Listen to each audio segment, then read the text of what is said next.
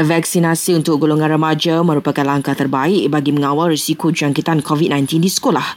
Berikut pendapat pakar perubatan kesihatan awam Dr. Muhammad Hazizi Muhammad Hassani. Sememangnya vaksin COVID-19 ini akan dapat membantu mengawal risiko jangkitan COVID-19 setelah sekolah dibuka kelak. Selain itu, risiko simptom COVID-19 yang teruk juga akan dapat dikurangkan bagi pelajar-pelajar yang telah menerima vaksin dengan lengkap. Lebih 76,000 remaja di Sarawak mula divaksin hari ini.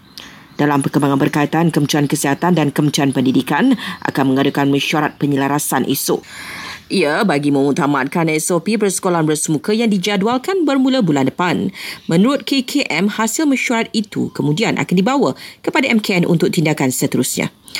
Sultan Kelantan mezaikan harapan agar negeri itu berjaya mencapai imuniti kelompok vaksin COVID-19 menjelang hujung bulan ini seperti yang dirancang. Justru baginda bertitah agar rakyat Kelantan segera mendapatkan vaksin supaya dapat melindungi diri dan keluarga. Pembantu perubatan maut manakala pemandu ambulans cedera parah selepas ambulans yang dinaiki bertembung dengan trailer di Simpang Renggam Johor.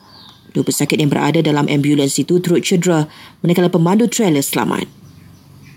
Sebanyak 8,300 lesen sementara dengan pengecualian baran permit dikeluarkan kepada penjaja di Selangor bagi tempoh Ogos tahun lalu sehingga bulan ini. Sementara itu, Kementerian Wilayah Persekutuan akan mempertimbangkan untuk meneruskan inisiatif wilayah bebas berniaga yang dijangka tamat Disember nanti dan bermula esok individu yang sudah lengkap divaksin boleh menonton wayang di Pawagam. Had kapasiti penonton adalah 50% ruang Dewan Pawagam.